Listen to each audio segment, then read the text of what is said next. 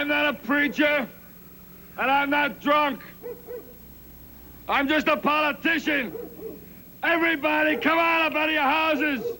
Clarence Hilliard is going to make you a super human being.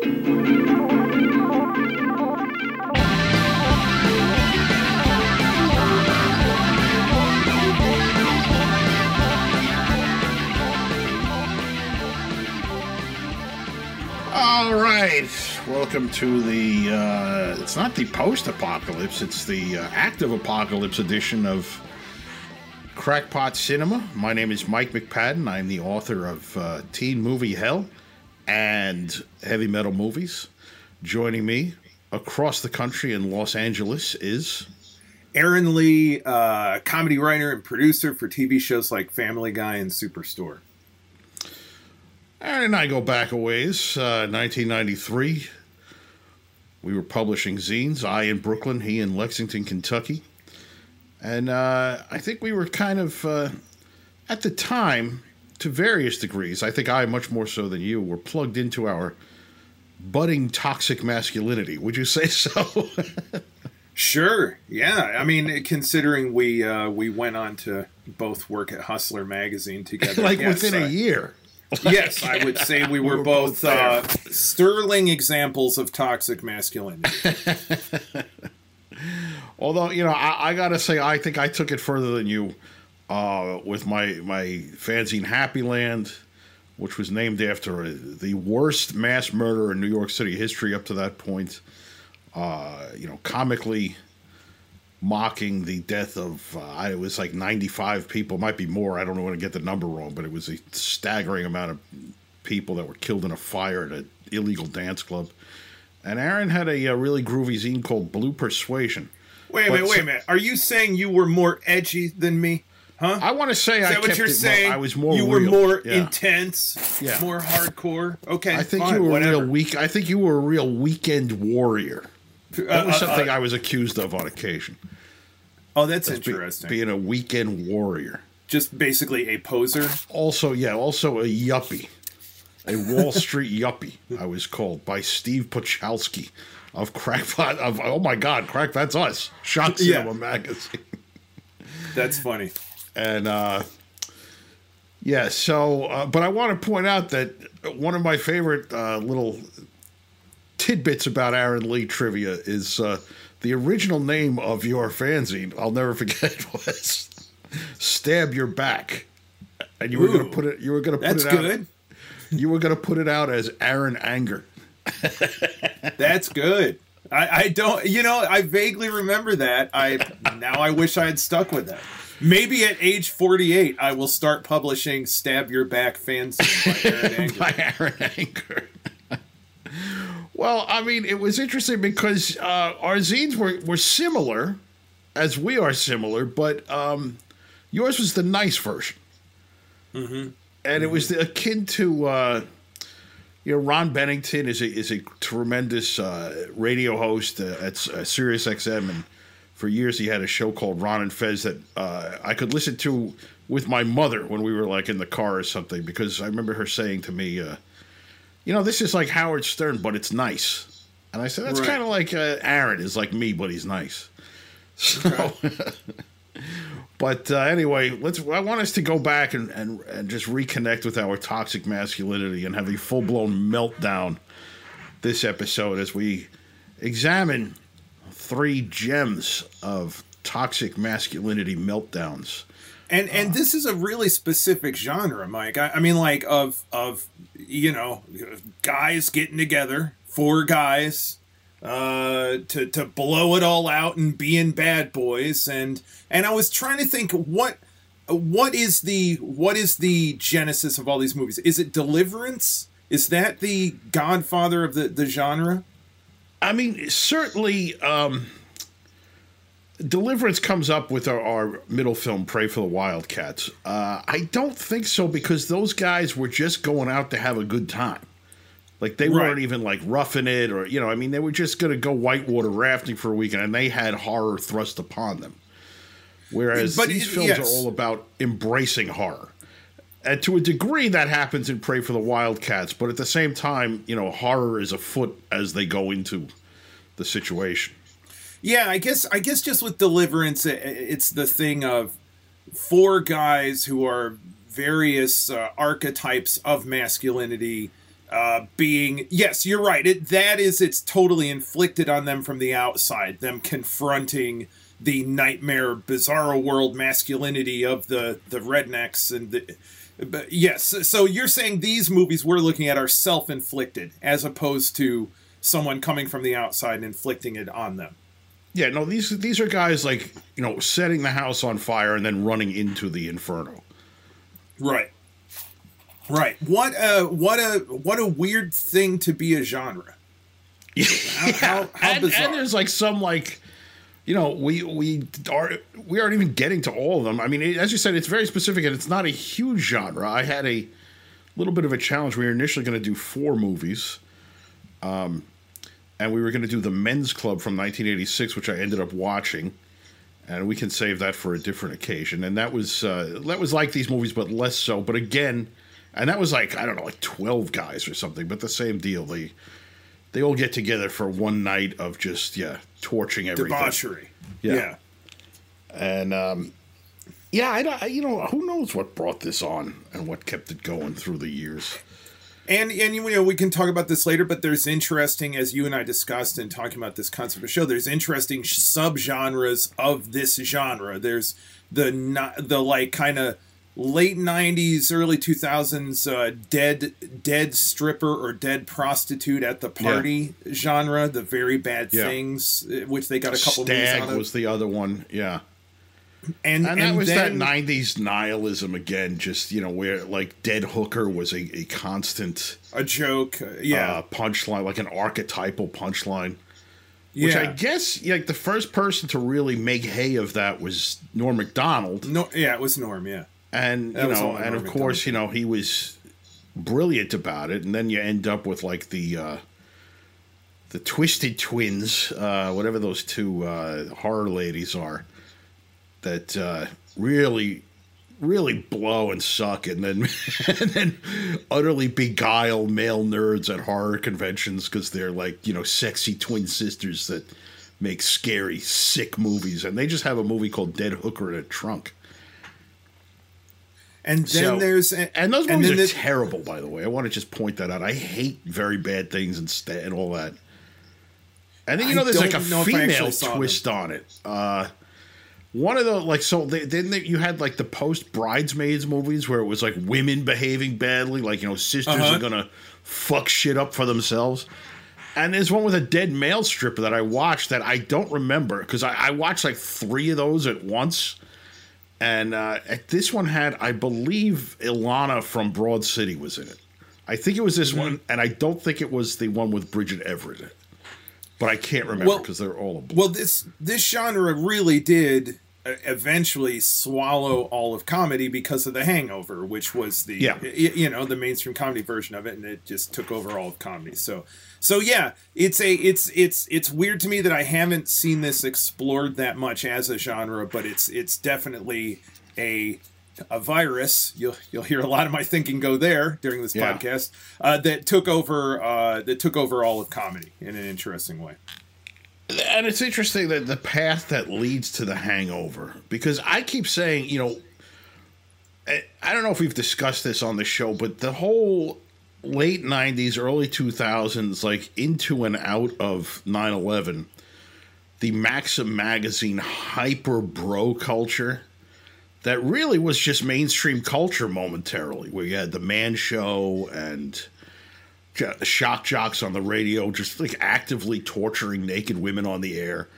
And, you know, all this was beyond, you know, the acceptability of, uh, like South Park and and uh, there's something about Mary, you know, like really just taking John Waters' elements of humor and Hustler magazine elements of humor and just putting it into prime time and into, you know, afternoon multiplex screenings, and you know, it led to this this moment of culture that is really kind of just erased.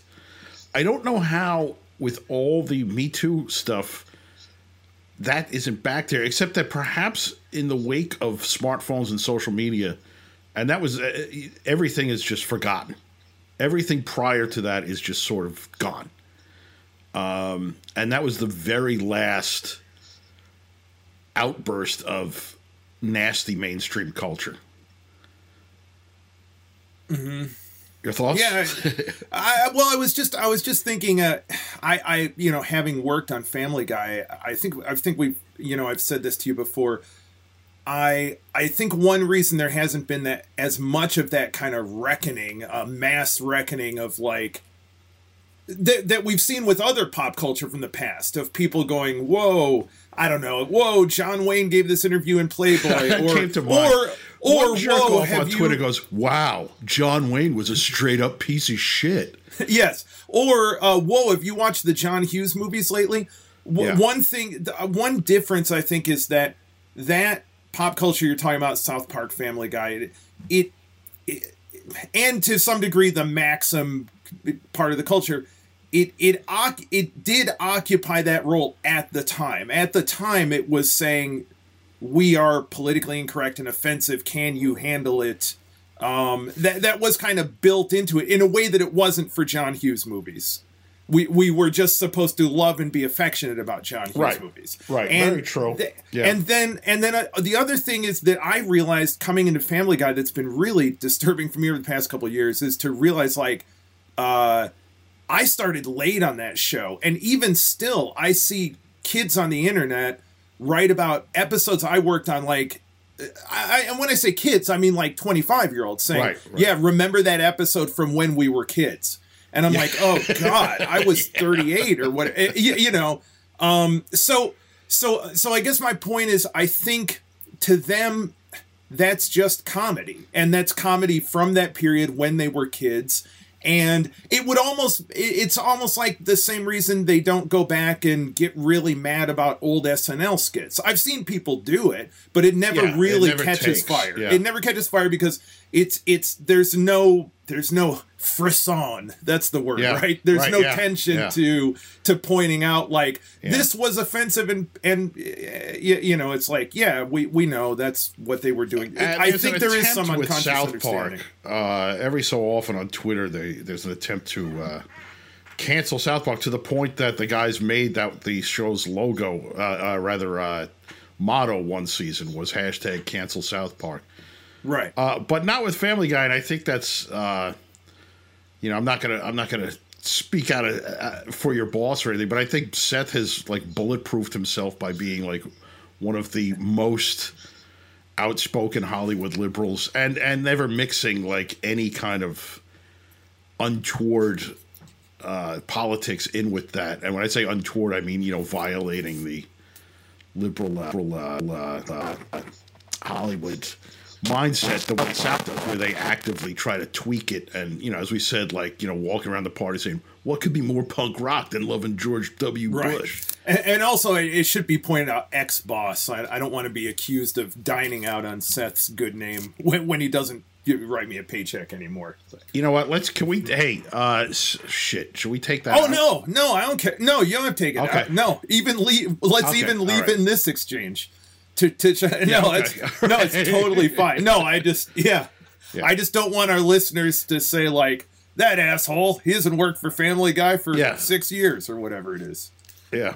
Well, I, I sir, yeah, I, I understand that, and I also want to say, like, I, I love Family Guy. I still watch it all the time and crack up the new ones, even that you're not on it. That's anymore. Right. Sorry, Aaron. No. Yeah. Uh, um, and uh, I, have always thought it was way funnier than South Park. But you know, I, I admire both of those shows. Uh, so we've talked about a lot of stuff beside the movies that we're and talking so about. Let's so let's get into the what started it all, and like we said, started all this comedy. toxic men get yes, blowing with, it out. Uh, the Big Bang, or should we say La Grande? Oh Bomb. wait, wait! Before we do, I had two suggestions yeah. for you know we've come up with our thumbs up, thumbs down. All right, here, oh, here, yeah. oh, here's please. my suggestions for the toxic male. Uh, thumbs up, thumbs down. Macho or nacho. Okay. I like that. Okay. Dude or duty, because I just that was the only shit joke when I could think, and it's always been a shit joke so far. That's true. what what if we said dude or douche? Okay, sure. Yeah, dude or douche, fine. Dude or douche? Damn, I feel I I've, I I have failed you and I have failed our audience. I, I wish I had thought about what our uh, thumbs up, thumbs down, Hey, as long as we got one, dude or douche. bro or no. That's good. I, bro or no. I also had male or meh. That was the that was the other one. Eh, I, how about bro or no? Okay. For, okay, let's let's. What do you like, dude or douche or bro or no? Let's do dude or douche because at least it has a, Dude or naughty douche, word yeah. in it, and uh, It has yes, a bad yeah. word in it, yeah. And, and we're being And we're being bad boys. We're being toxic males. Yeah. yeah, so, so we'll go in uh, chronological order, and uh, we'll begin with Le Grand Bouffe. So this was a movie I had heard. Uh, this was legendary, and I first heard about it. My friend Springo, who is a uh, character that we mention often on this show, that eventually we will have him on. Uh, he told me that he told me this film existed, and a lot. I always have to take what Springo says with a grain of salt because, uh, you know, he's one of the weirdest guys I've ever known. He's the funniest guy I've ever known, but he occasionally um, will tell me something that is not true. Like he just mixes in like a lie with these many mind blowing truths he shares with me. And uh, so I want to say this is what you need to know about Springo. I met him. He was my uh, suite mate in college, my freshman year. So I'm 17 years old in August of 1986, and I go to SUNY Purchase. And we're sitting there, and everybody on the floor is in our. We had a suite. So they're in the common room of our suite. We're doing the round robin get to know you thing. And he goes, uh, you know, hi, my name is Springo. Uh, I don't like any music after 1968 except for one song every year. And this year that song is Who's Johnny by El DeBarge. Good song. Good one. And I said, and I said, okay, this guy's going to be my best friend because that was, you know, and again, this is the mid '80s at art school, and it, it was so aggressively out of the box weird. I couldn't believe such a thing could happen. But Springo one time told me that we were talking about weird movie retitlings in foreign countries. One of which was uh, for the movie Tough Guys, which we reviewed on our Crackpot Kirk Douglas episode. It was called like I don't in Italy or something. It was called Archie and Harry. They can't do it. And then uh, he told me, yes, Sleeper in Germany was called The New York Jew Meets the Robot. and for the next 15 years, I walked around like repeating that like it was fact. but anyway, Springo told me his parents went, they, they got dressed up with like other, they lived in the suburbs and they had like a nice night out with their friends. Uh, and, and got dressed up and went to like the fancy art theater up in Westchester and went to see Le Grand Bouffe and his mother came home traumatized, and his father thought it was just a, a howling good time. So I was never sure if this movie was real or not until I could confirm it. And then uh, Springo and I watched it whenever it came out, like on DVD 20 years ago, and uh, it was it was a hell of a thing to revisit on this incredible Arrow Video Blu-ray that is available now, and um, it's quite the experience. It's it's a great film. It's a silly movie. It's boring. It's amazing. It's uh, it's an entire universe of toxic masculinity and shit and piss and tears and vomit.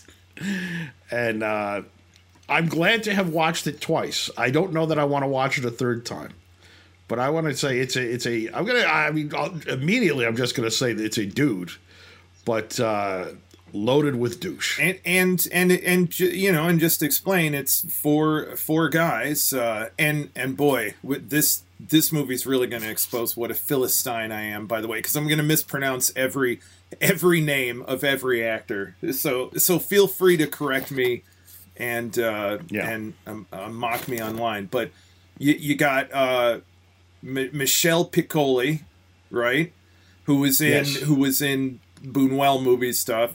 Marcello Mastroianni who- from Eight and a Half, and you know the great Italian actor.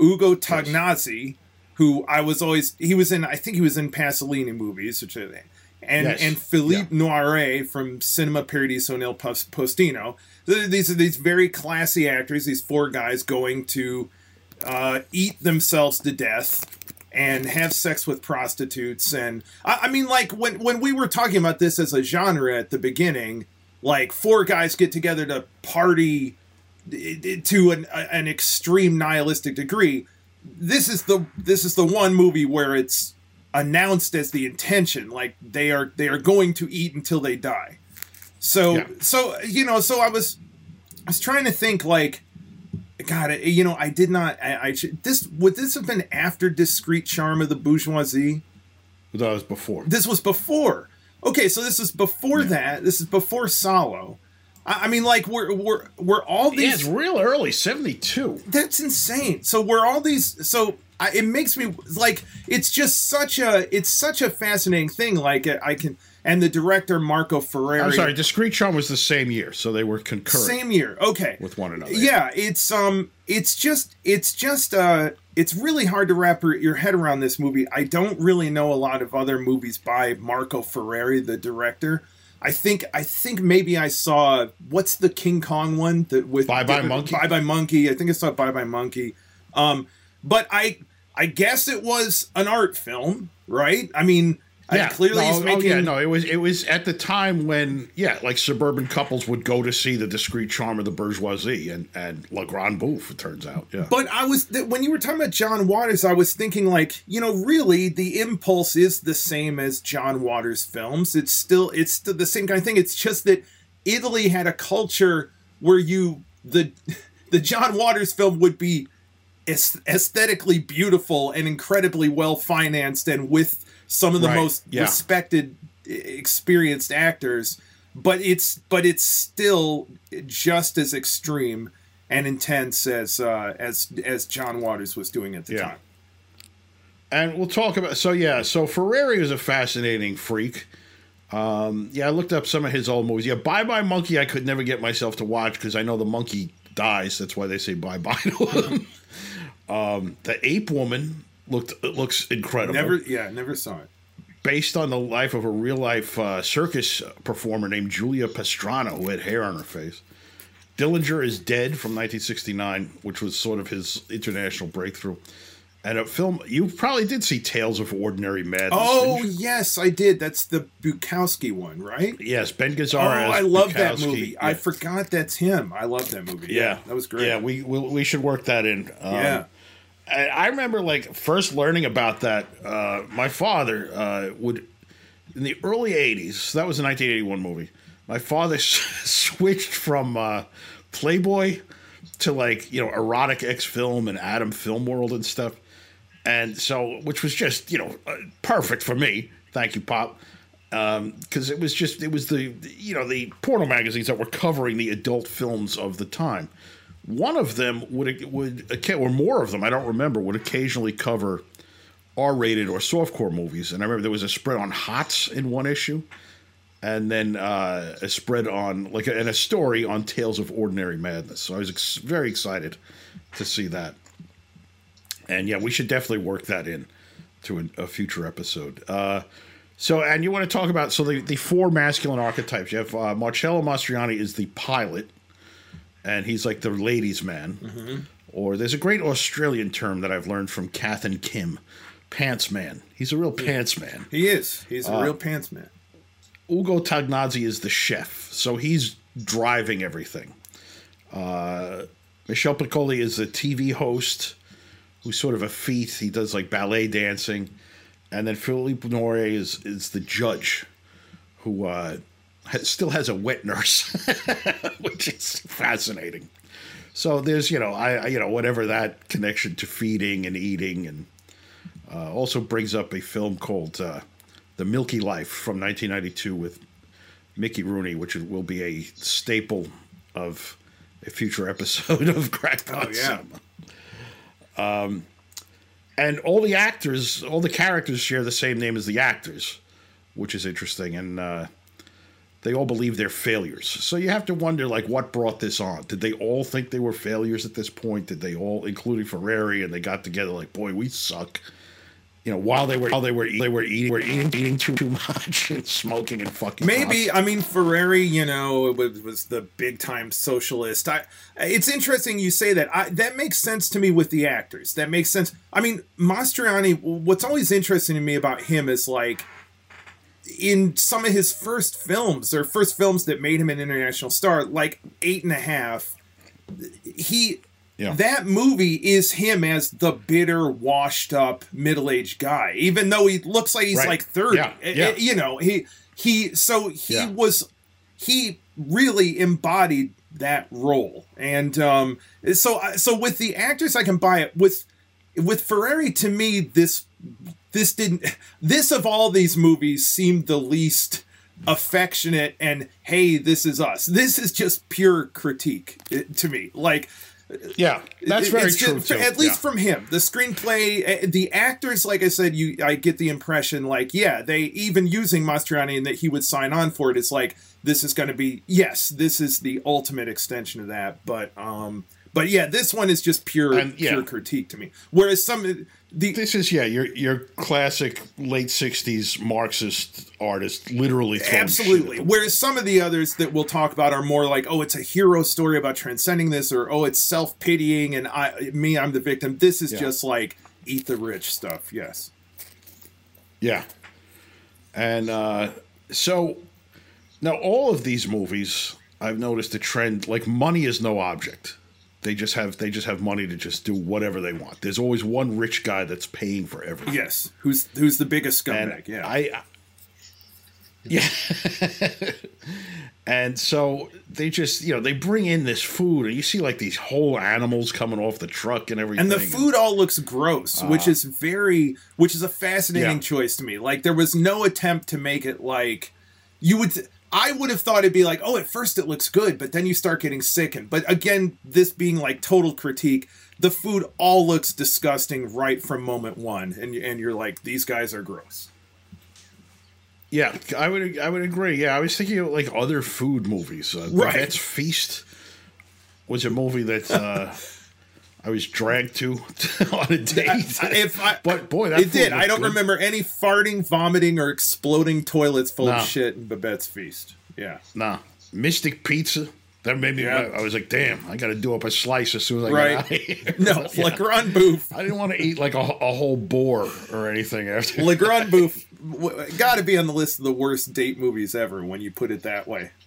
Just thinking of yeah, you know, and and and the obvious double feature for this, and again, you know, the the left wing artist, you know, throwing shit on the wall is sweet. Oh, that's funny. I thought you were going to say Salo because I couldn't uh, help think of the connections between those two. But yeah, sweet movie. That's Yeah, I think Sweet Movie is closer. Salo is is it's. But, you know, I mean, see, certainly I understand. I actually think Salo is closer. Sweet movie to me is more genuine hippie freak out. It is more like it's Yeah. that, that leads some death yeah. drive stuff, but it is Yeah. more of a celebration. This and Salo are more you are you are animals who eat shit and this is the this the, all this is yeah. is your uh, wealthy society with the volume slightly cranked up. That's all you're watching, you know? Yeah. Yeah.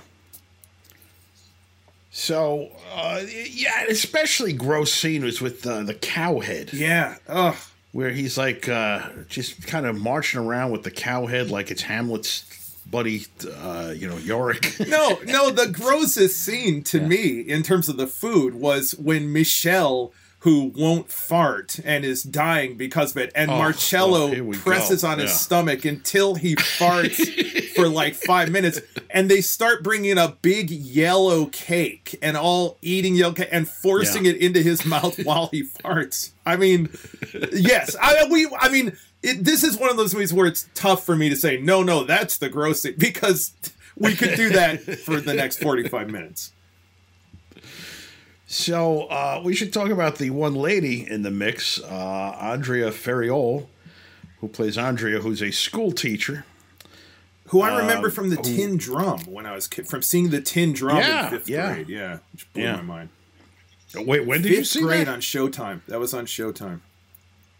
Yeah, Boy, did you go to sleep that night? I mean, you know, it really, it Lord. really was just almost completely over my head. Like I like I really Yeah, do remember yeah. going, I don't know what the fuck I just saw. So Yeah.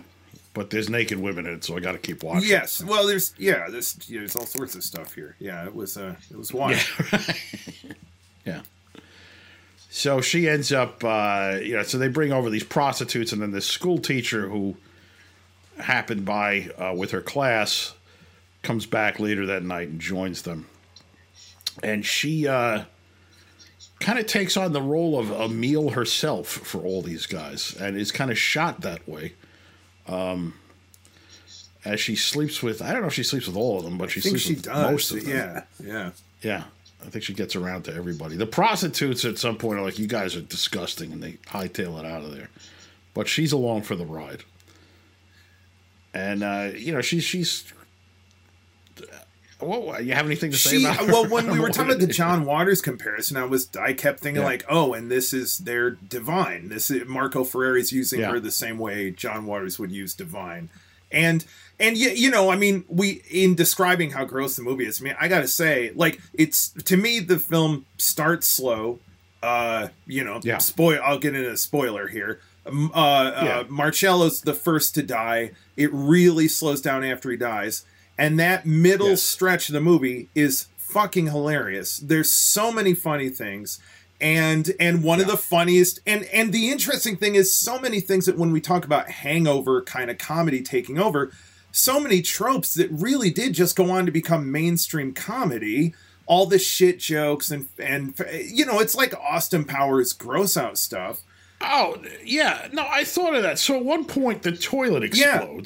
Yes, which is a hilarious, amazing scene at the at the it's, it's at the pinnacle of Marcello not being able to. He's impotent. He can't get an erection. Trying to have sex with Andrea, and uh, and in his rage storms over the toilet, which explodes. There's shit everywhere. It's just pure gross out comedy stuff. But I thought of this. I was like, you know, this was so subversive and off the wall, and, and it is hilarious and disgusting. Yeah. And but then I was thinking again, let's go to the early late nineties, early two thousands, and it's like Meet the It's Parents just comedy. as a shit throwing. It's just comedy. In in a way, I'm surprised. I know this movie was a scandal when it came out. I know it caused a scandal Yeah. can and, and but really there is a universe where this movie came to the United States, got more attention, was a big hit, and changed comedy from that point on. Like like from 1973, Yeah. that would have just been mainstream comedy. But Yeah. but uh but you know, it took the gradual to Animal House, which has which Right. has a lot of this in it, and the cafeteria Yes. Bluto f- feeding Yes. food fights. I mean, it, that that's really just Pouring the mustard on himself, Yes. the toga party, just- the, the excess of the drinking, the vomiting, yeah. the pissing. But yeah. but I was really surprised. Like I said, that stretch of the movie in the middle that is just pure comedy. And one of the other tropes that is really funny is um is it I think it's Philippe that wants to marry Andrea, right?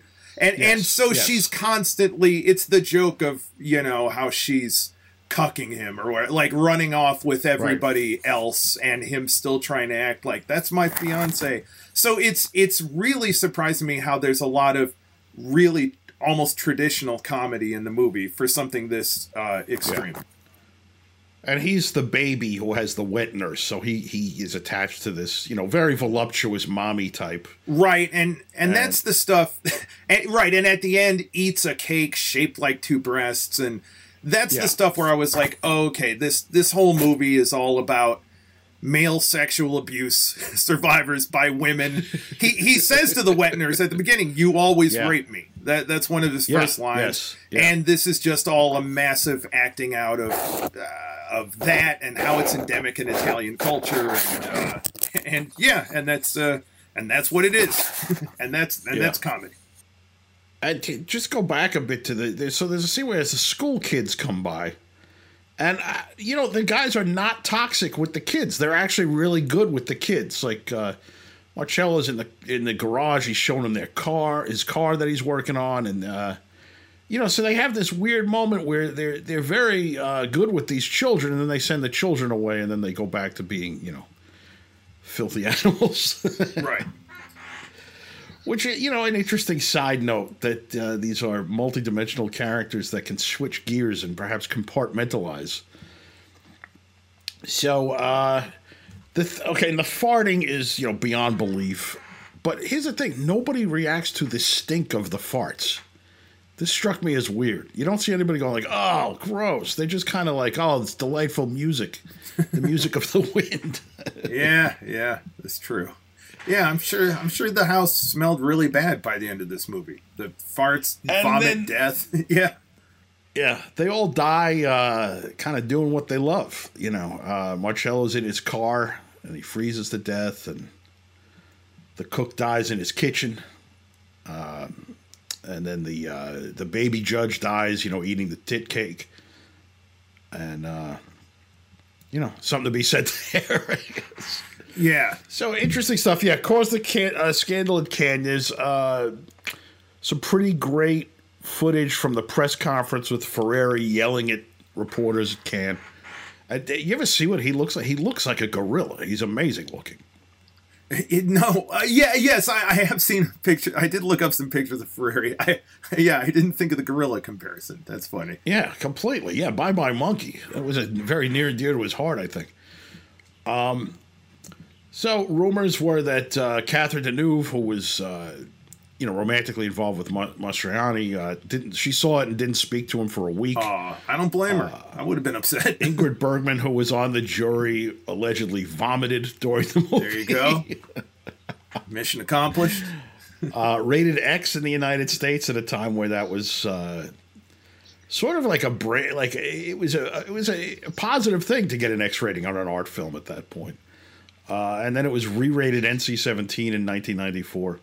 That always fascinates me when they re-rate the old movies. Yeah, yeah. and it's like you know, Beyond the Valley of the Doll got an NC-17. Yeah. it's like it's, that's goofy. Yeah, that is goofy. Uh, and what was that movie we uh, explored in the past, uh, The Love God. That got a PG 13. I was like, yeah, that seems appropriate. yeah, right, right. Yeah. Uh, it played, it debuted in England uncut at one theater, but then Mary Whitehouse. Do you know anything about her? Yes. Sort of the Jerry I, Falwell. I saw this about Mary Whitehouse. Yeah, she took it Yeah. on. Yeah. She also became the uh, Whitehouse, the porno magazine is named after her, and Whitehouse, the insane uh, noise band that sings about rape and other things, and worse things even. Uh, they're they're named after Mary Whitehouse. Yeah, she uh, she attempted to sue them under the Vagrancy Act, accusing the cinema the cinema owners of owning of keeping a disorderly house, and she lost. Um, you know, I want to bring up another film related to this that you and I had the privilege of watching on a big screen not long ago. King Frat. yeah, there you go. There's If a anything, this reminded Le Grand Bouffe reminds me the most of Yeah. King Frat. At the time, we both likened it to Pasolini, but I think it's more of a Ferreri. Yeah, yes, absolutely. Absolutely. Yeah, and and just uh and just funny to see how yeah, this people must have seen this movie, right? Like I I never I found nothing on record of like, oh, uh, Michael O'Donoghue loved this movie or you know, but I mean Lampoon SNL kind of people must have seen this movie. Yeah. And, Isn't uh, it weird how little about this is really online? weird really weird oh and here's a here's a quick aside while we're talking about the salo and uh, kind of pasolini side of this i did find out i was shocked to see in here that alec baldwin says salo is one of his favorite movies Wh- Wow. which which then made me put in context him on his podcast last year having tom six the director of human centipede on Wow. How and- about that? And I thought, you know, and I was thinking, you know, Human Centipede. I don't think either one of us liked that movie, but you do have to give it to that guy. Yeah. that is the last extreme movie to also be a mainstream sensation, like to really, like this. really affect the culture. and yeah. cross that art horror li- like Le Grand Bouffe for a lot of these kind of Very movies much, that you and I yeah. are obsessed with. So that so that's another uh, heir to this uh, throne. I would. I say. would agree with that very much. Yeah. Um, and then I was thinking, oh, so then I was thinking, and then the kind of self-conscious attempt to recreate Le Grand Bouffe would be uh, the cook, the thief, his wife, and her lover. Uh huh. That's a good point. Yeah, that's true. Which uh, as a t- I hated that movie. I hate that guy Peter Greenaway. I mean, I haven't seen like all of his movies, but That one I that one I liked. I remember seeing it in the theater when it came out. I, I'll tell you this: I remember thinking I, I thought it was just going to be it, it it was more of a story than I expected when I saw it. Right. A- and it had a good punchline, which is they they made the thief eat his dick, which was you know pretty good. they cut his dick off and made him eat it. I was like, well, that's a. Uh, Well, he got his. douche on that one. I hated that, and it was weird because that um, opened in Brooklyn at one point in uh, at the Alpine Theater in Bay Ridge, which also years later, and this kind of ties in, was the only theater in New York City to show uh, a Serbian film on the big screen. Oh, wow. Weird. Very Yeah. weirdly, very weirdly, it ended up in there. Uh, but yeah, I sat there and I watched it, and I was just uh, I I couldn't deal with it. I think also like that was such a that was such you want to talk about douche like the type of people in 1990 who were championing that movie were. I was I had to you know I created Happyland in part to spread my toxic masculinity all over, them. but uh, I, I didn't care for it, and I, I, maybe it's great. I'll, I'll never know. I don't know. Yeah, I have not revisited it since I was 19 or however old I was when it came Yeah. out. But uh but um but boy, what a I will say this, inject this downer note. What an intense movie, Le Grand Bouffe, to watch this week with what's happening in Italy. Just thinking about it the Yeah. whole time and thinking like, well, you know, you you win, Ferreri. Your critique of capitalism as a death drive where we are eating ourselves to death, and uh, you know, wh- And while I'm it. Yeah. watching this Yeah. movie flipping back and forth between the you know the millennials are partying on the beach and now they've all got Yeah. coronavirus like it uh yeah it was hard not to see this movie and go yeah you you win buddy you and pasolini were right you are correct in your uh your critique so good Yeah. good job there ferreri way to I call it with you. Yeah. I wonder what Bye Bye Monkey has to say about it. i'm sure it's something fascinating and the Ape Woman. There's a double feature. yeah So, okay, so let's uh, move on to our second film here. This is a television movie, Pray for the Wildcats. Uh, and this is a movie I was not aware of until I saw it reviewed in Shock Cinema. We're gonna have to do an entire Shock Cinema episode. yeah yeah that would be great i would i would do that that is i uh, run to the newsstand to get that one And we should talk about my long and toxic history with Shock Cinema at this Yeah. point. Yes. Uh, first of all, I want to say Steve Puchalski, who's been, I mean, it's 30 years or more at this point that that thing's been coming out. Yep. Uh, publishes this magazine. It's a slick uh, newsstand type magazine, but even on like heavier paper than that. Shock Cinema, he reviews the world's like most obscure and outrageous movies. Has long, really good, really interesting interviews with B movie actors and kind of you know crackpot cinema figures. Um, I always thought he was a really bad writer, and I made fun of him in my fanzine and he and his pals in 1991 showed up at my doorstep, and I've never forgiven him for that. and I wasn't home at the time, but he accurately described. I had a, a my landlord was an old guy who sat on the front porch with his German Shepherd. He was a lovely fella, and uh, they called him a Nazi with his Nazi dog, I believe. But even that, I don't think they said Nazi dog because that would have been too clever a turn of phrase for Puchalski. But you know, I want to salute the guy for keeping that magazine going No kidding. Um, the, you know, I, I, let's admit, Aaron, we both an early bonding for us was making fun of the writing style of Steve Puchalski. it's particularly the line, "If you're looking for a wholesome, all-American good time movie to watch with grandma and the kids at Christmas time, this ain't it." yes. Very, very typical '90s fancy writing. Yeah. And uh, continues to this day.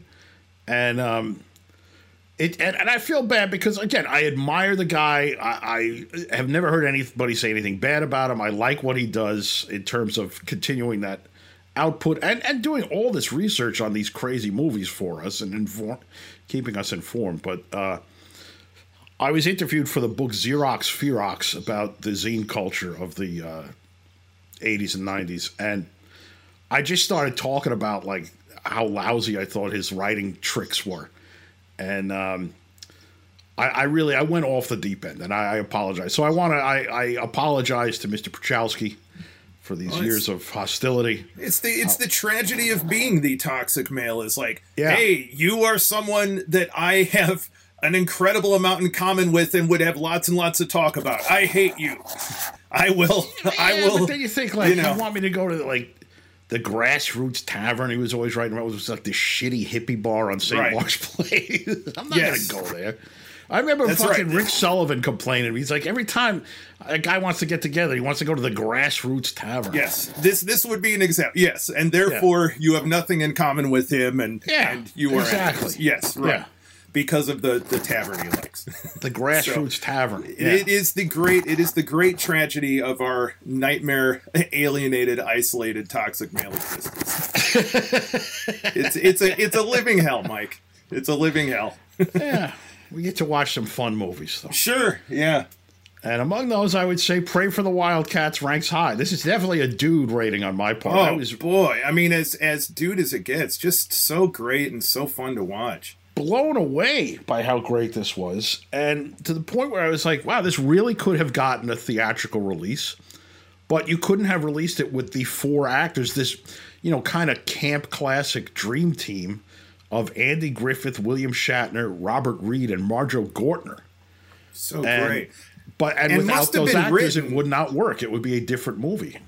and really i mean certainly in ambition and how well written it is it doesn't i'm assuming there are some of these tv movies like we talked about that one was it mousey with kirk douglas that Yeah. were shot to be theatrical they didn't end up being theatrical and they got dumped on Yeah. tv this must have been made for tv but it must have been written who- Yeah, the guy who wrote good- this must have been thinking this is going to be a feature think you're right. Yeah. yeah 'cause- and it's such a such a solid script And I want to say Kino Lorber put, just put this out on Blu-ray.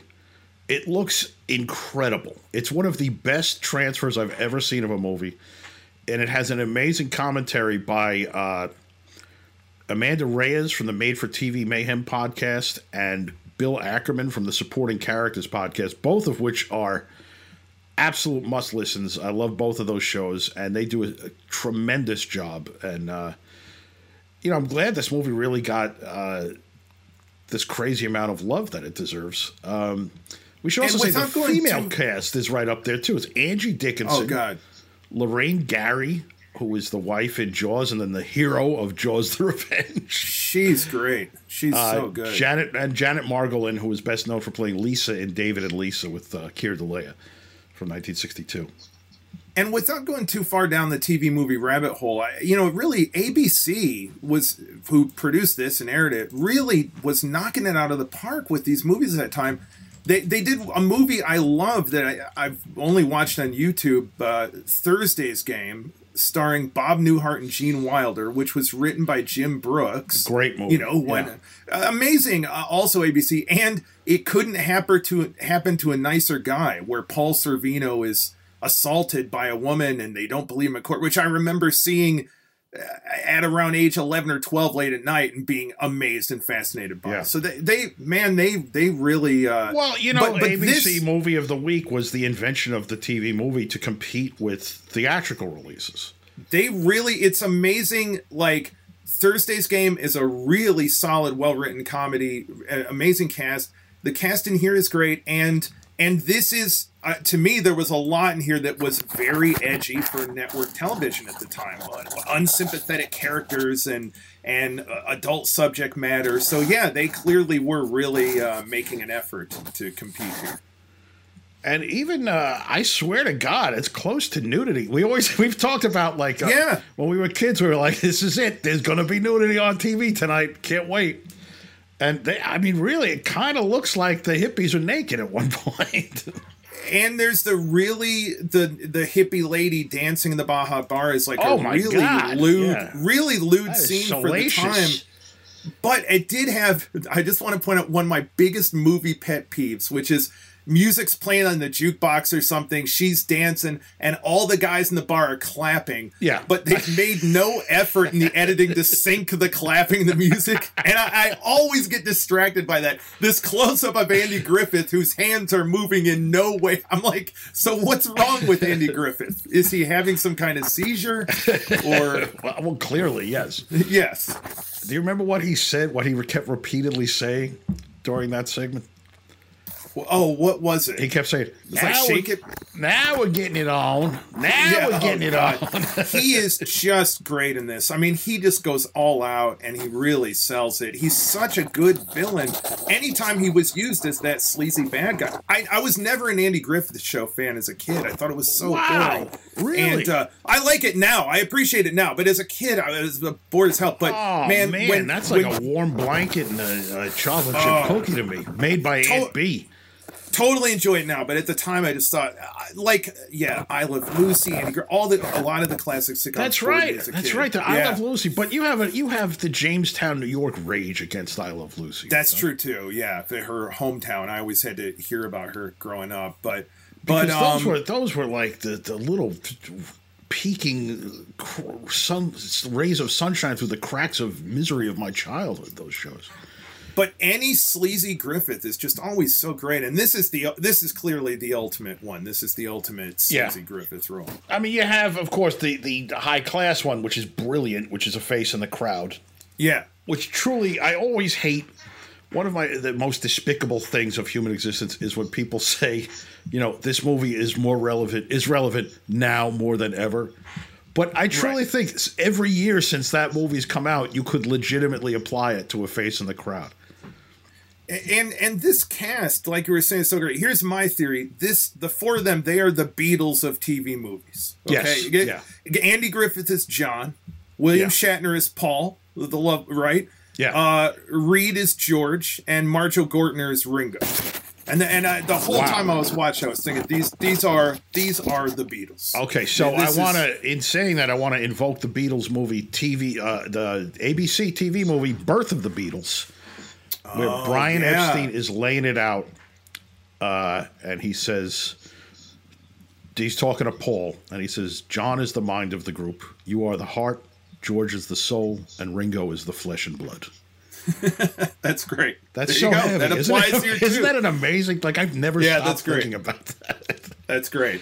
and there you have it right here um, so yeah so so what it is is these guys are andy griffith is the captain of industry he's the mad capitalist um, and he's hiring this firm where shatner is on the outs uh, he's not been doing well and he actually we see him humiliatingly get fired by john barbour a fascinating character Um, well, let's take a side tour on John Barbour for a minute. He was the uh, he was like a, a hip comedian in the '60s. Did you know this?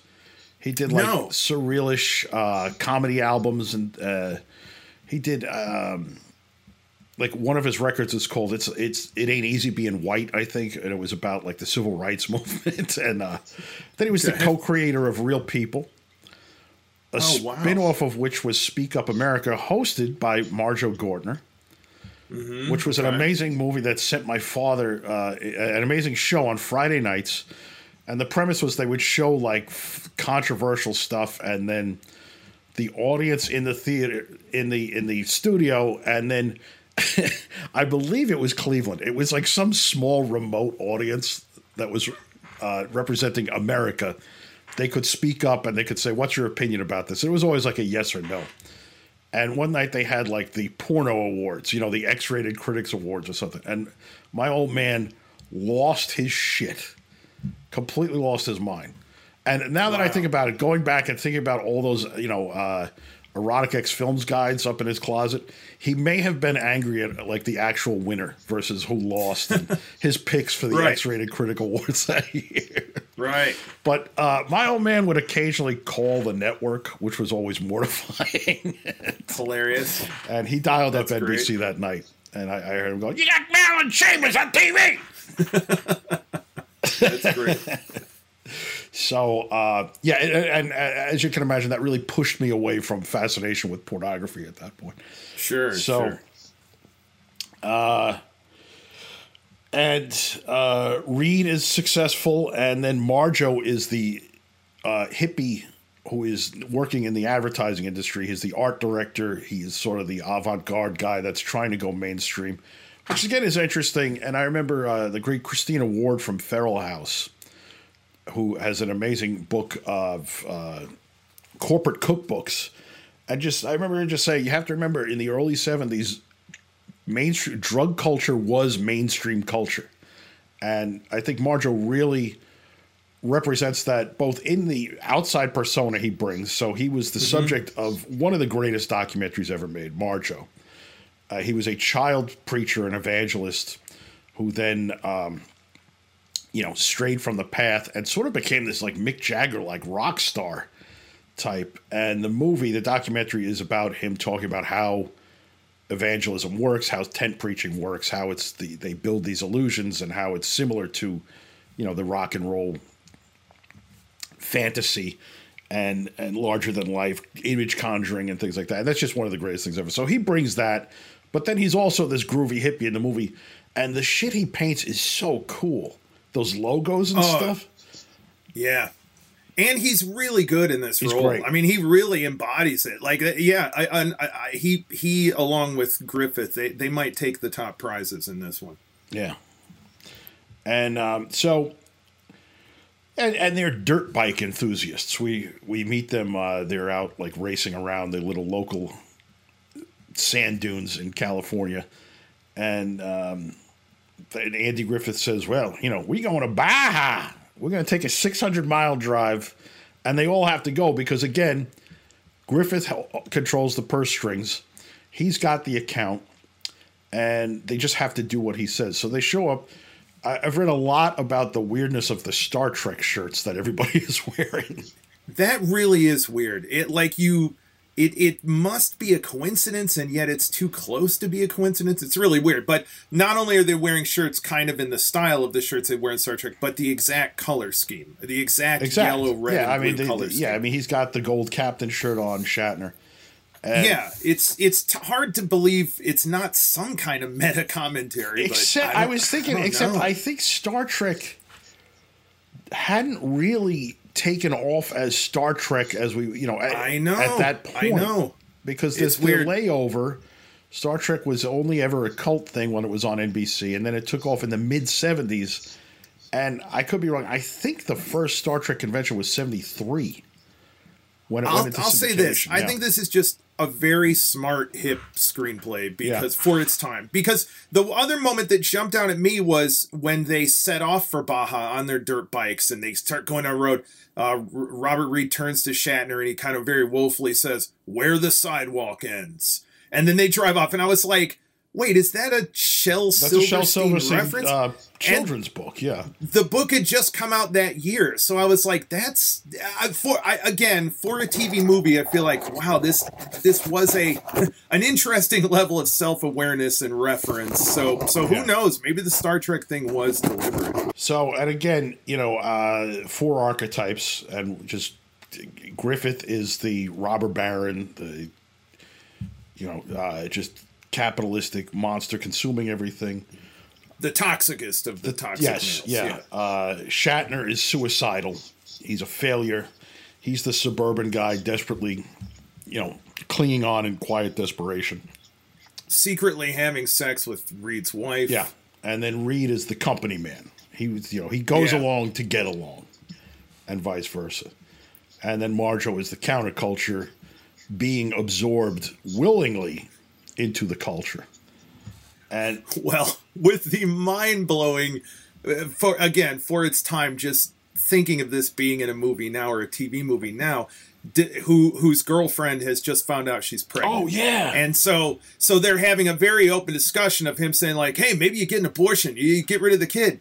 And uh and she's like, "Yeah, I don't know, maybe." And yes, yeah, so he's wrestling with will I become a father?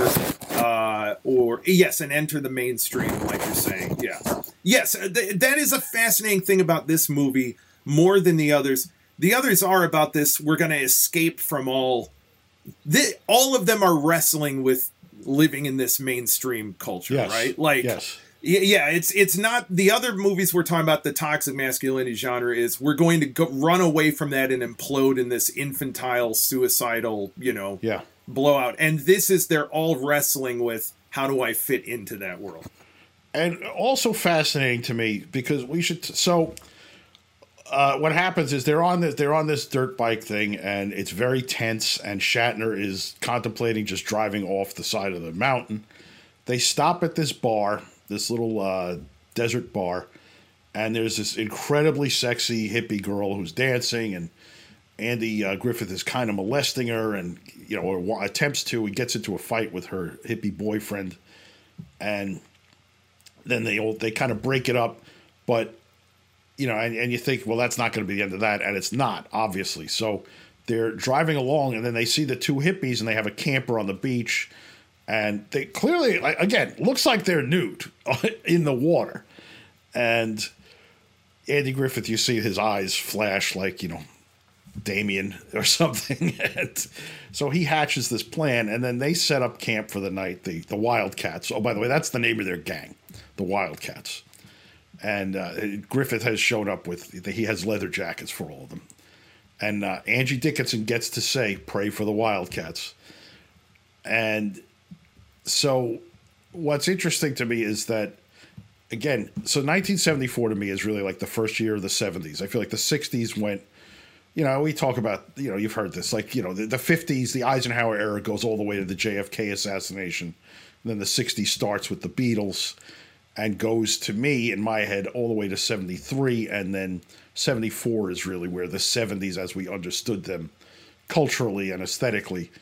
And that extends to, in my mind to the end of 1982 so 74 is this pivotal year in american culture and you so you have the ult of the ugliest side of mainstream corporate america andy griffith who's going to murder some hippies asks the hippie who has come along with him on this journey to come with him and the hippie willingly goes, Marjoe Gortner, watches this hideous moment where he uh, harasses, attempts to uh, buy sex with the woman, and then gets into a fight with the hippie guy. And and and that was also great. Is uh, Griffith taunting people with the word hippie? He's like, "Come on, hippie!"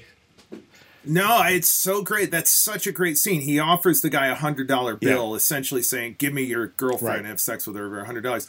And that and that really, again, such a great scene and really aware when you and I were talking a couple weeks ago about the people versus Larry Flynt and the idea of the weird upside down world we're in now, where the conservatives are the the grab him by the pussy yeah. people. Yeah. And it like and this being this very explicit expression of that with Andy Griffith waving the hundred dollars at him saying, Come on, take my money. I'm kind of a hippie too. Yeah. Yeah. I'm a hippie too. Like, what does it matter? Nothing matters. This really uh, amazing um, announcement of like, hey, what used to be the conservatives are now the am- the amoral gross out people. Like, it, yes. it's all yeah. Like it's all over. It's all collapsed. Yeah. The mask has come off, and here you go. Yeah, that's a great a great. Scene. And then I also thought of what you're saying. I'm kind of a hippie too. It's uh, it made me think of. Um, so John Cleese, who occasionally you know steps in it online, I remember at some point, probably maybe ten years ago, he said he had moved out of London to uh, Bath because it was no longer the England he knew, and he was sad about this. And I remember some British columnist saying, "Yeah, you're right, and you did it. You ruined. Yes. You destroyed the culture." yes. And yeah, and so there, I thought of that with this, where he's saying, "Yeah, well, congratulations, hippie, you did it." Andy Griffith in this movie is now saying, I'm kind of like a hippie. Nothing matters. You know, nothing is true. Everything is permitted as long as I can wave this $100 bill around at you. Right. That's what, that's what, that's the toxic part. Right. Yeah. that's yeah. the, that's the extra ingredient. And I was thinking about how maybe five or 10 years before this, this movie would have been a black and white sexploitation movie. So clearly, Archibald um, Senior. Something yeah. weird. Yeah. Yes, that something yeah. weird would be putting out. Like all those movies were middle-aged man panic around young yes. women movies. Then it went to Cassavetes, and now you've got it on mainstream television with this movie. Right. You know, but but yeah, it is it is interesting to see that's how it bubbled up into the culture. And but it was always always there. Husbands was definitely in contention for this episode, but I thought I think it's it's uh, it's not crackpot enough. No, it's yeah. not. Yeah, but that's no, sort of the you know, you know, respectable version of of this madness. yes. Yeah. Absolutely. Um.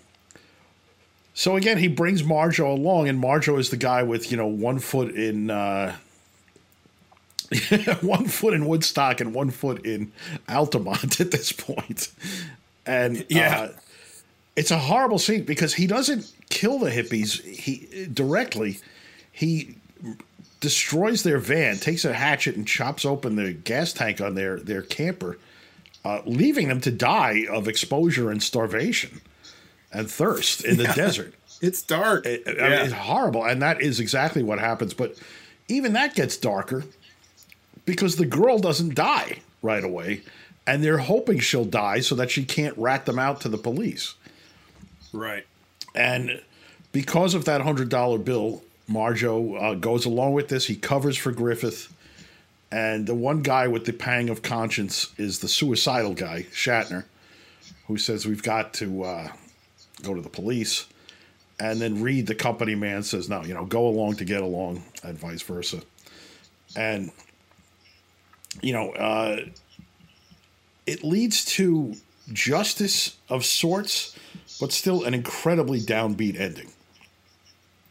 Well, yeah, except except for Shatner. I mean, I guess I, I know we can give it away. Yeah, right? yeah, yeah, sure. about No. spoilers on this. Yeah, you know, yeah, it leads to him and Griffith going head to Yeah. head, Shatner and Andy Griffith, and and there's a great line. I love when uh, Gortner says to him, uh, he goes like, "You're acting like this is all my fault." You know, when Shatner's calling him out for being a, a you know, a sellout. And uh, and Shatner says, "We all share this one. We all wallow in the mud," So which I love. Yeah. Like they're not even going for the self righteous, like totally owning his complicity. Yeah. And then uh, they get in a dirt bike race, and Griffith drives his fucking dirt bike off a cliff in an awesome shot, like an awesome, an awesome not TV movie cheesy shot. Hits the beach and blows Yeah. up. And uh, and Shatner blows his mind in the ocean, screaming and being baptized Reborn, And, yeah, uh, yeah.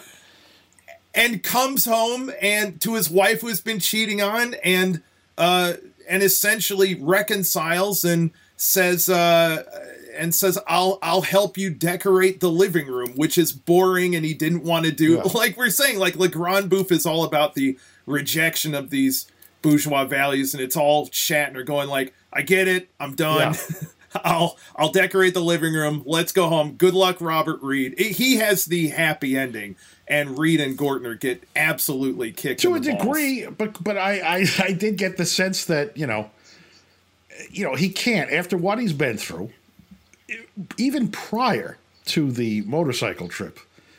He can't just go back and decorate the living room. I mean, it's it's See, yeah. I I disagree. I think I think this was a this was a hero story for him. I think it was he grew up.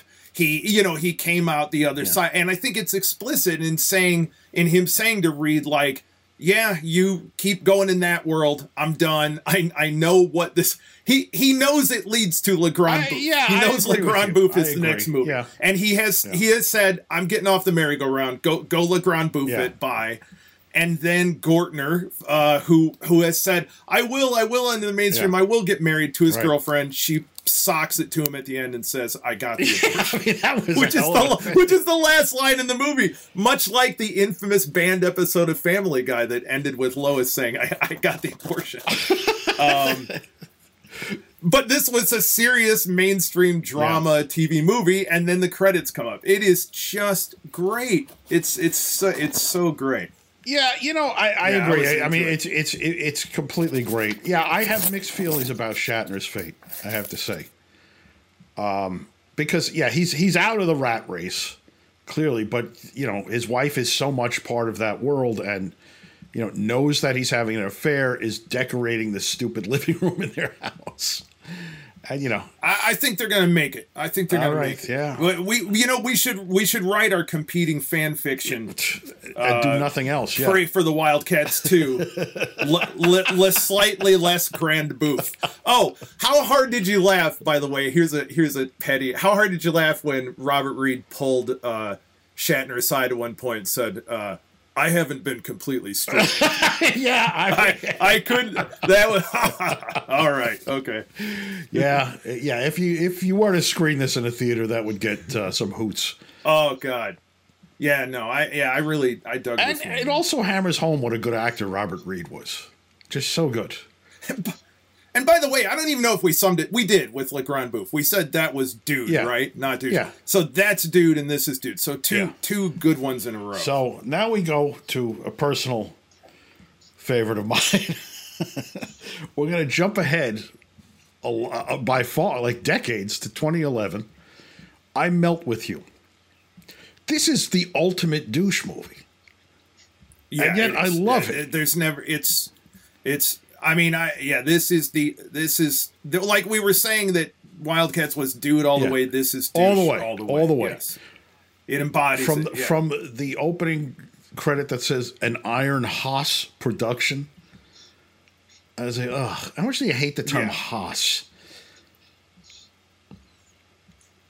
the, the, you know this this was it was almost nostalgic for me to see this way. It was 2011.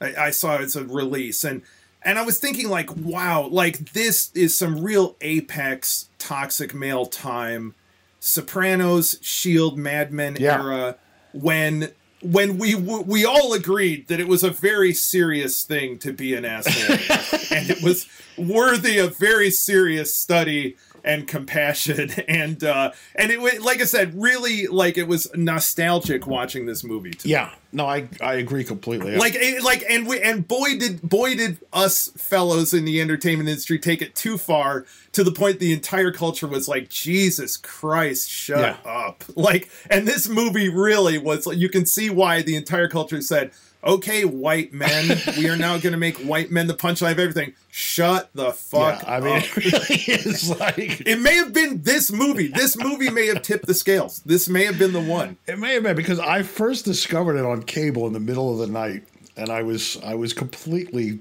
taken away by it.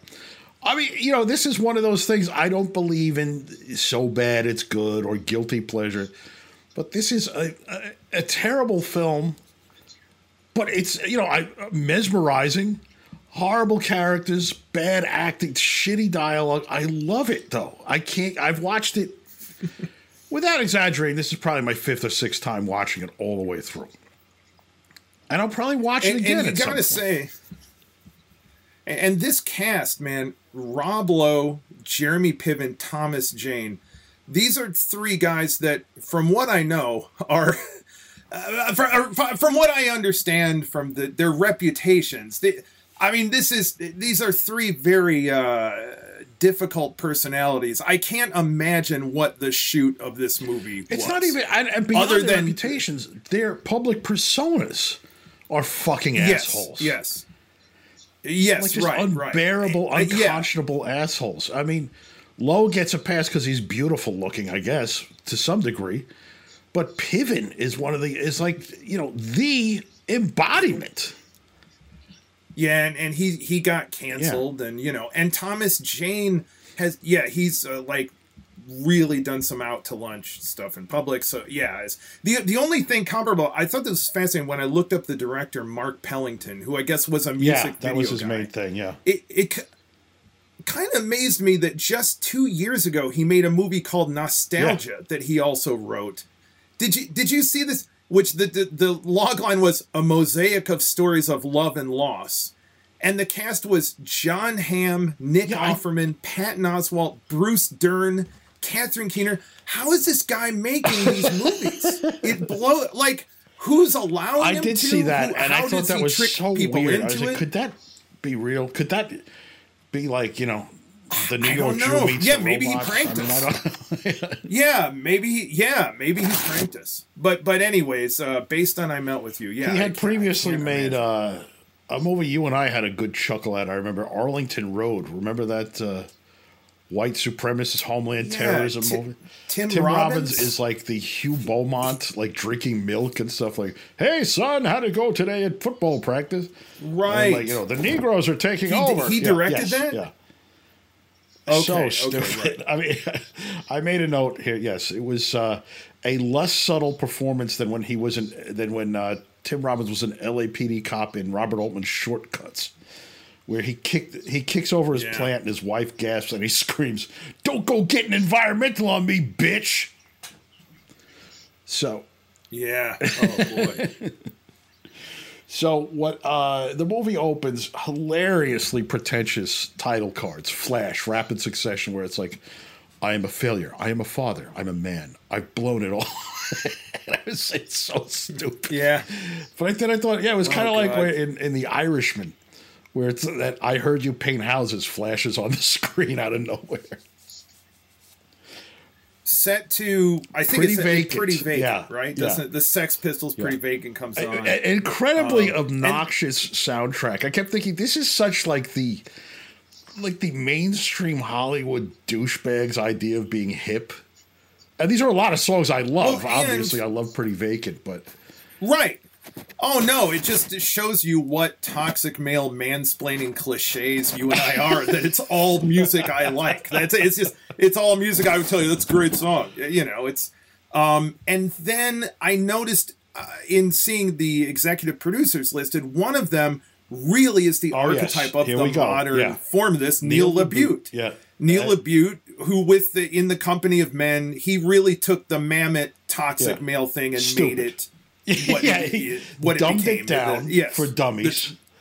The, the 21st yeah, century version absolutely, of it. Yeah. absolutely. And I don't, you know, I mean, he seems to have just kind of fallen by the wayside after his uh, Wicker Man remake. Yeah, But he was really like the Yeah, he was true. the I don't know what toast of the town now. for a while, and I was like, you gotta He really was. me! Like you adults are buying this stuff, and they certainly were. yeah, he really was. I remember who was that writer? He's so fucking annoying. Uh, anyway, I, I, I won't besmirch somebody I heard in a private conversation going on about how much he loved Neil LaBute. But anyway, um, so these four guys who were friends in college. Uh, we should talk about the fourth guy, who is like the third tenor, who's the actor none of us have ever heard Right. of. Who is uh, Yeah, who I thought was the guy from Westworld at first, and was- he looks a lot like him. Uh, but but but anyways, yes, no, I, I was not familiar with. Him. Christian McKay? Is that his name? Christian McKay. Yes, yeah, So uh, they're 44 in the movies.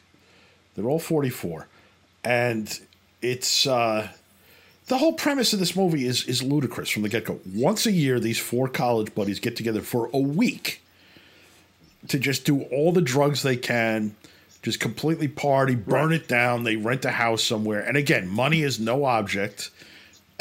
right. They Piven is the guy who's They- they financing in- everything. They bring in like the local towny girls, yeah, and guys. Yeah, right. Yes, the same thing.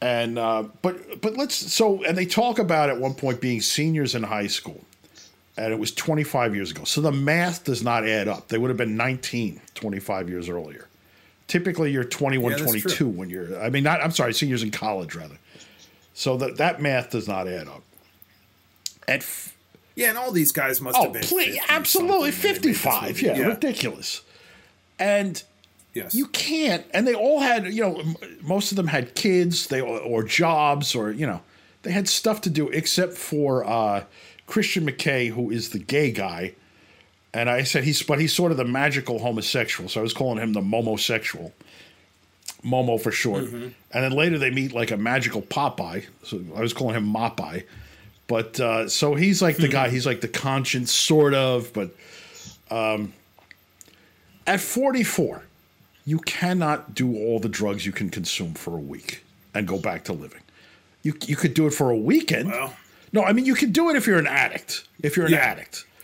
Oh no, no, I agree. I was just gonna say, and and they don't. They, Yeah, but but the idea that they do this once a year, every year since high school. So this is the 25th time they've done it. yeah, and and they're just Yeah, hugging that's- each other and crying and loving. Oh, we just got to rekindle that great moment. It's like it's 2011. Everybody has smartphones, Facebook, you know, instant messaging, texting. You, you not you know if they had done it like once every five years, maybe I could see this this grand nostalgia happening. Ten years for sure. Yeah. yeah, but I guess.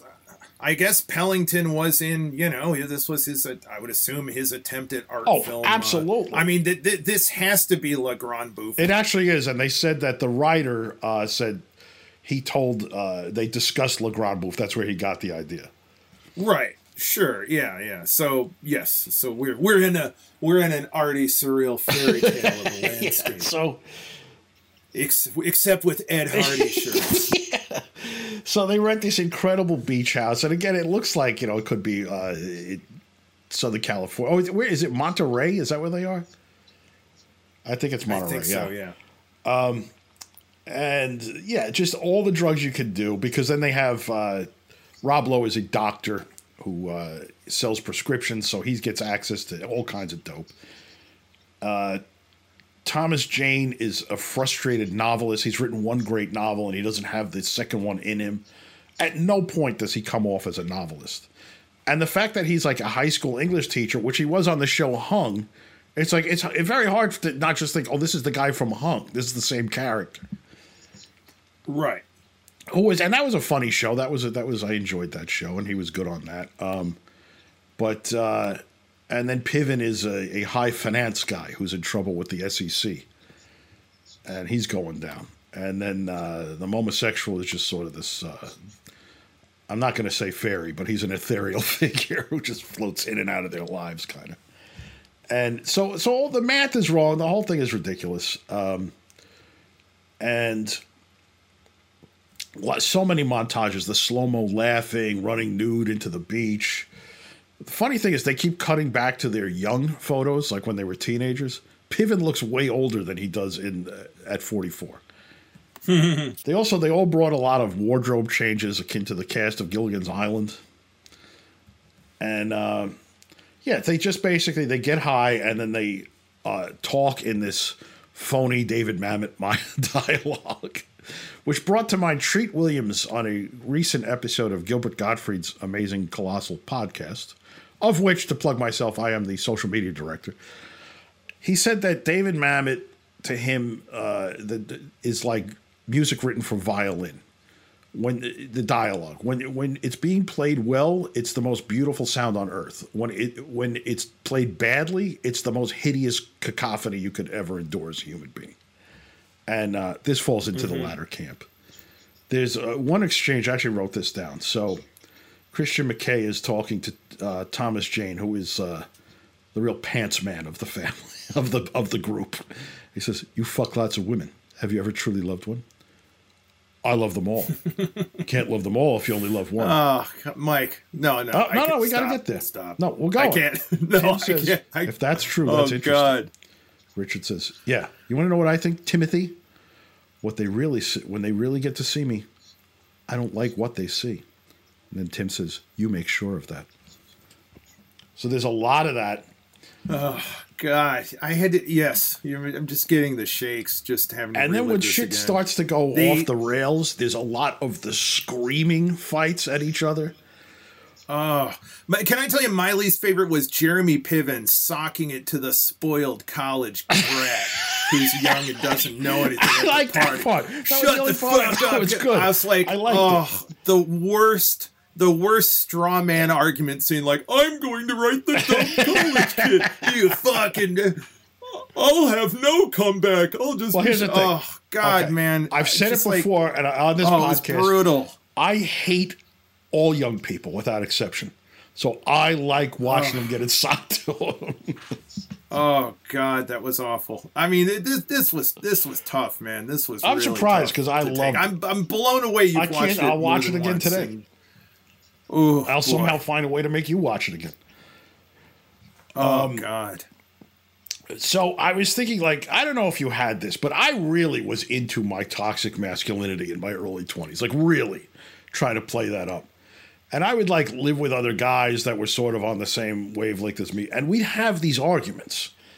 And I realized, like, we were like shouting at each other and doing these like histrionic, uh, you know, bombastic, just explosions. And I was like, we were imitating what we thought men were supposed to sound like at you know 22.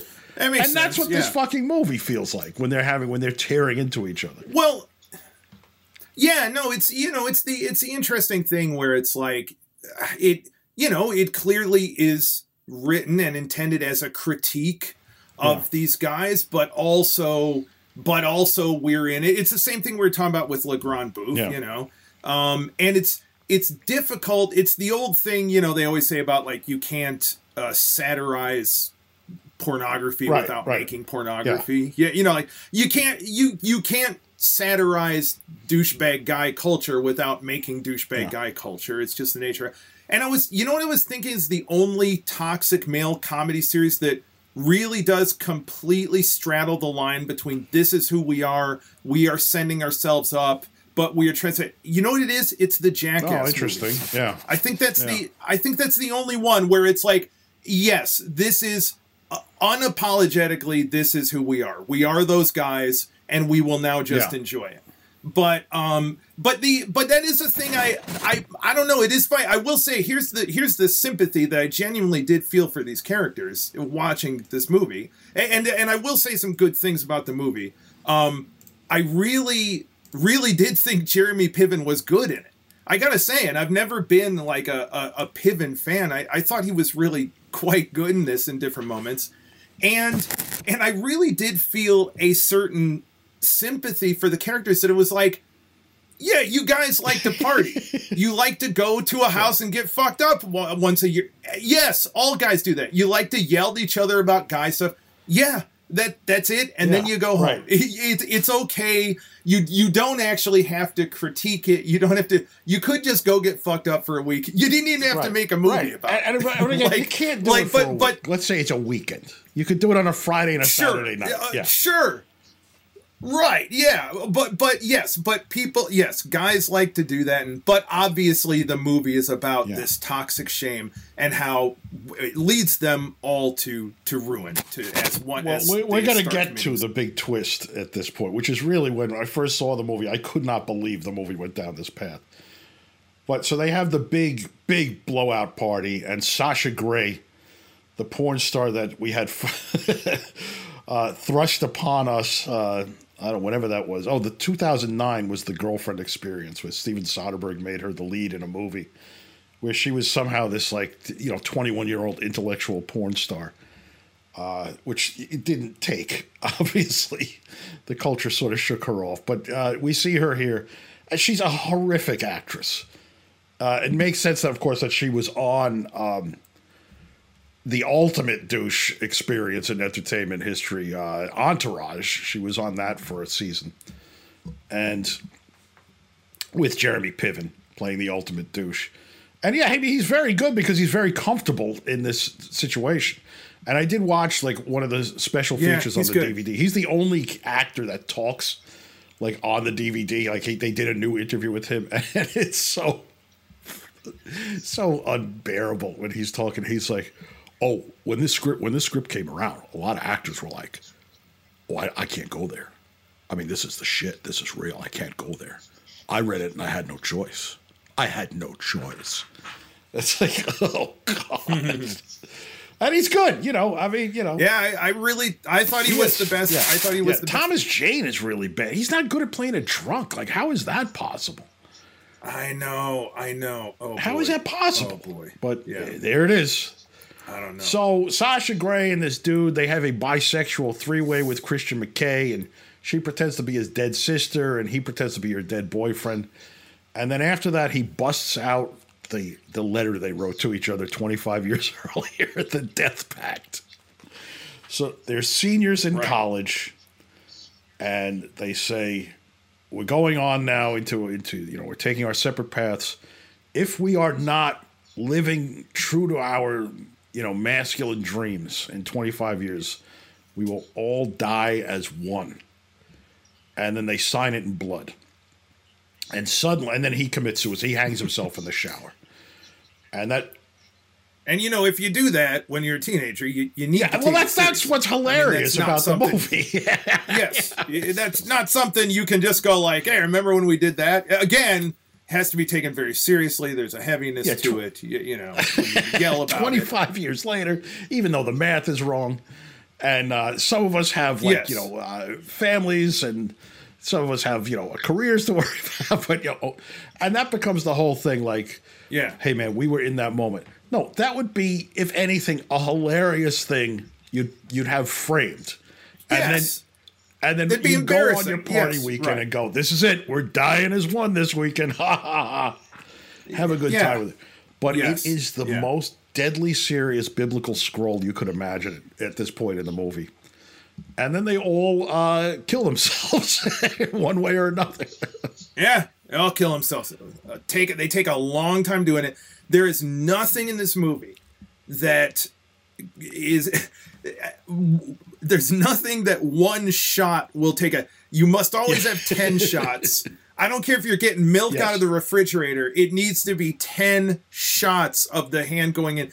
Everything is so stretched out, and that once you find out the concept, once you find out the concept, I was like, oh, okay, all right, here we go. Like this is kind of cool. Like now we're, and it's just uh, it's so Yeah. ponderous and and takes so long. Oh my god, I I I I, I wrote down at one point like I was like, it, it- this is one of those movies where I was like. Okay, what do we got? Like five minutes left in this, and I was oh, at the half hour mark, Mike. I'm not joking. Where I was like, this will never end. I don't want to hang out with these guys. I don't want to party with them. I don't want to see the, the actors or the characters, and I'm Yes. stuck with them now for the next hour. You're, you're and, riding all the way down, buddy. 20 Yeah, minutes. Strapped in.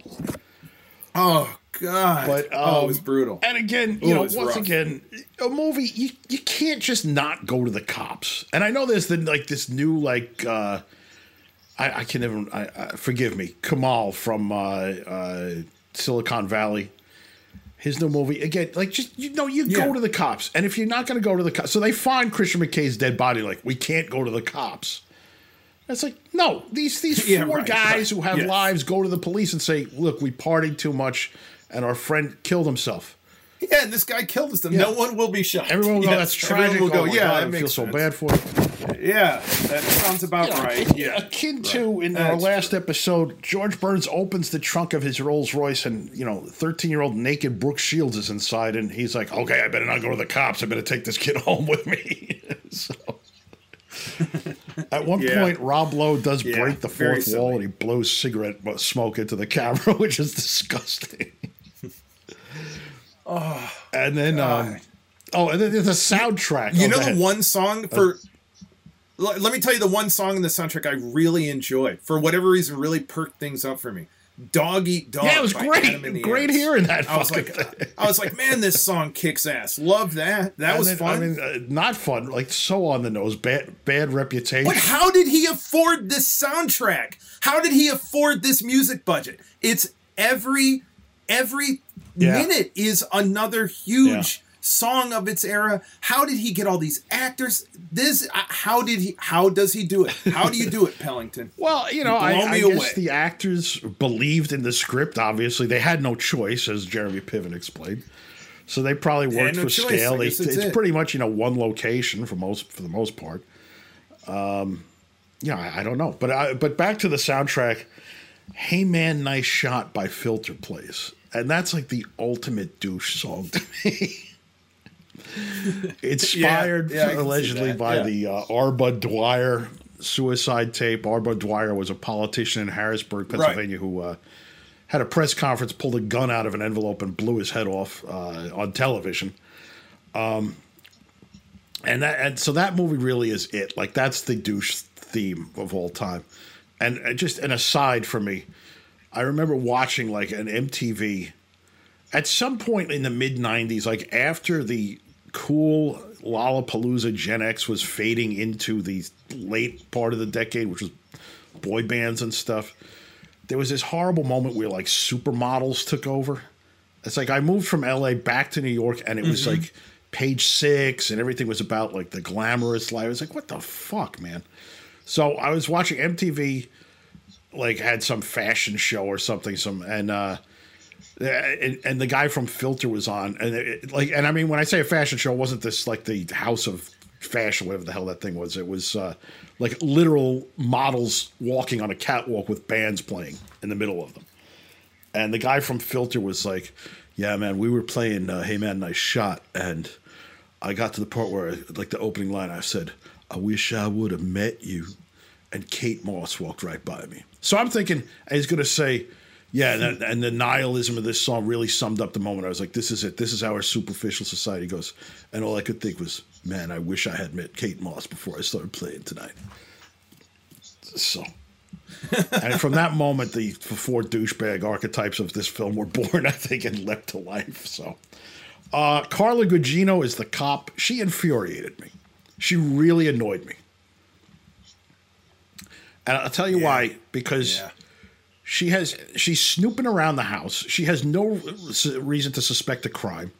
And she's like the worst cop on earth. and she's running the plates on their cars. This annoyed me for some reason. Then she goes into the house. Thomas Jane has had the full hilarious mind blow where he's like, you know, painting with his own feces on the wall and stuff and like writing heavy stuff and drawing eyeballs. And she walks in by herself. He's twice her size. She never draws her gun. And then uh at, she, and then at one point where she puts together that the, he's buried the bodies down by the ocean, which in hilarious, like rectangle graves, very clearly can only be human body burial sites. Uh, she turns her back on him and runs. And uh, yeah, so this this annoyed. This was just another thing that bugged me. And then um, you know, he finally kills himself. And again, the hundred fucking shots to get to him throwing himself into oblivion. And then you have the punchline, which is the completely hilarious Breakfast Club reading of the letter in their voiceover, where they, you know, we will all die as one. Yeah. it's like Thomas Jane, Christian McKay, Rob Lowe, Jeremy Piven. So the ultimate douche movie that I love, but pure douche. Yeah, that's, It is a bath of vinegar and Oh, water, man. unparalleled in human history. Yeah. What what one one movie I never want to see again. Th- I th- will this see one I again. met with you. Le Grand Bouffe, Yes, you, which you will. Le Grand Bouffe, you know, really glad I watched it. Probably don't need to. And and one uh, just good time anytime, movie I would anytime. watch anytime. Pray for the Wildcats. And uh, all right, so this Yeah. uh, brings us to number five, Crackpot Cinema. So next episode, we were talking about. I, I by the way, I attempted to watch uh, Greaser's Palace last. night, and we're just we're not doing. could could people please send us suggestions for weird Yeah, we gotta- movies? we, we got to watch more. So okay, so yeah. I'm thinking let's do especially now more than ever, Yeah. people need good recommendations. Yeah, right? so They're let's home do watching Lunatic movies. So, Liz yeah, we Taylor. should we should do because good. that's like, and Oh, and, that and we'll have to do. Yeah. two of them because I'm it's like I can think of six movies immediately that that qualify, and we'll do Great. part one and two, I love and uh, we'll start with uh, Boom, and Reflections of, in a Golden Eye, and Secret Ceremony is about to come out on Blu-ray. Um, I don't have it yet, but there's so many, Nice. and uh, so we'll next next week we'll do uh, Lunatic Liz Taylor, and we'll we'll do two parts of that. We'll do three and three, and uh, come back, please join us. And uh, as always, Aaron, you get the you get the parting line this time. And until then, crack or get off the pot. I'm Aaron Lee. I'm Mike McPadden. See you. Bye. Bye.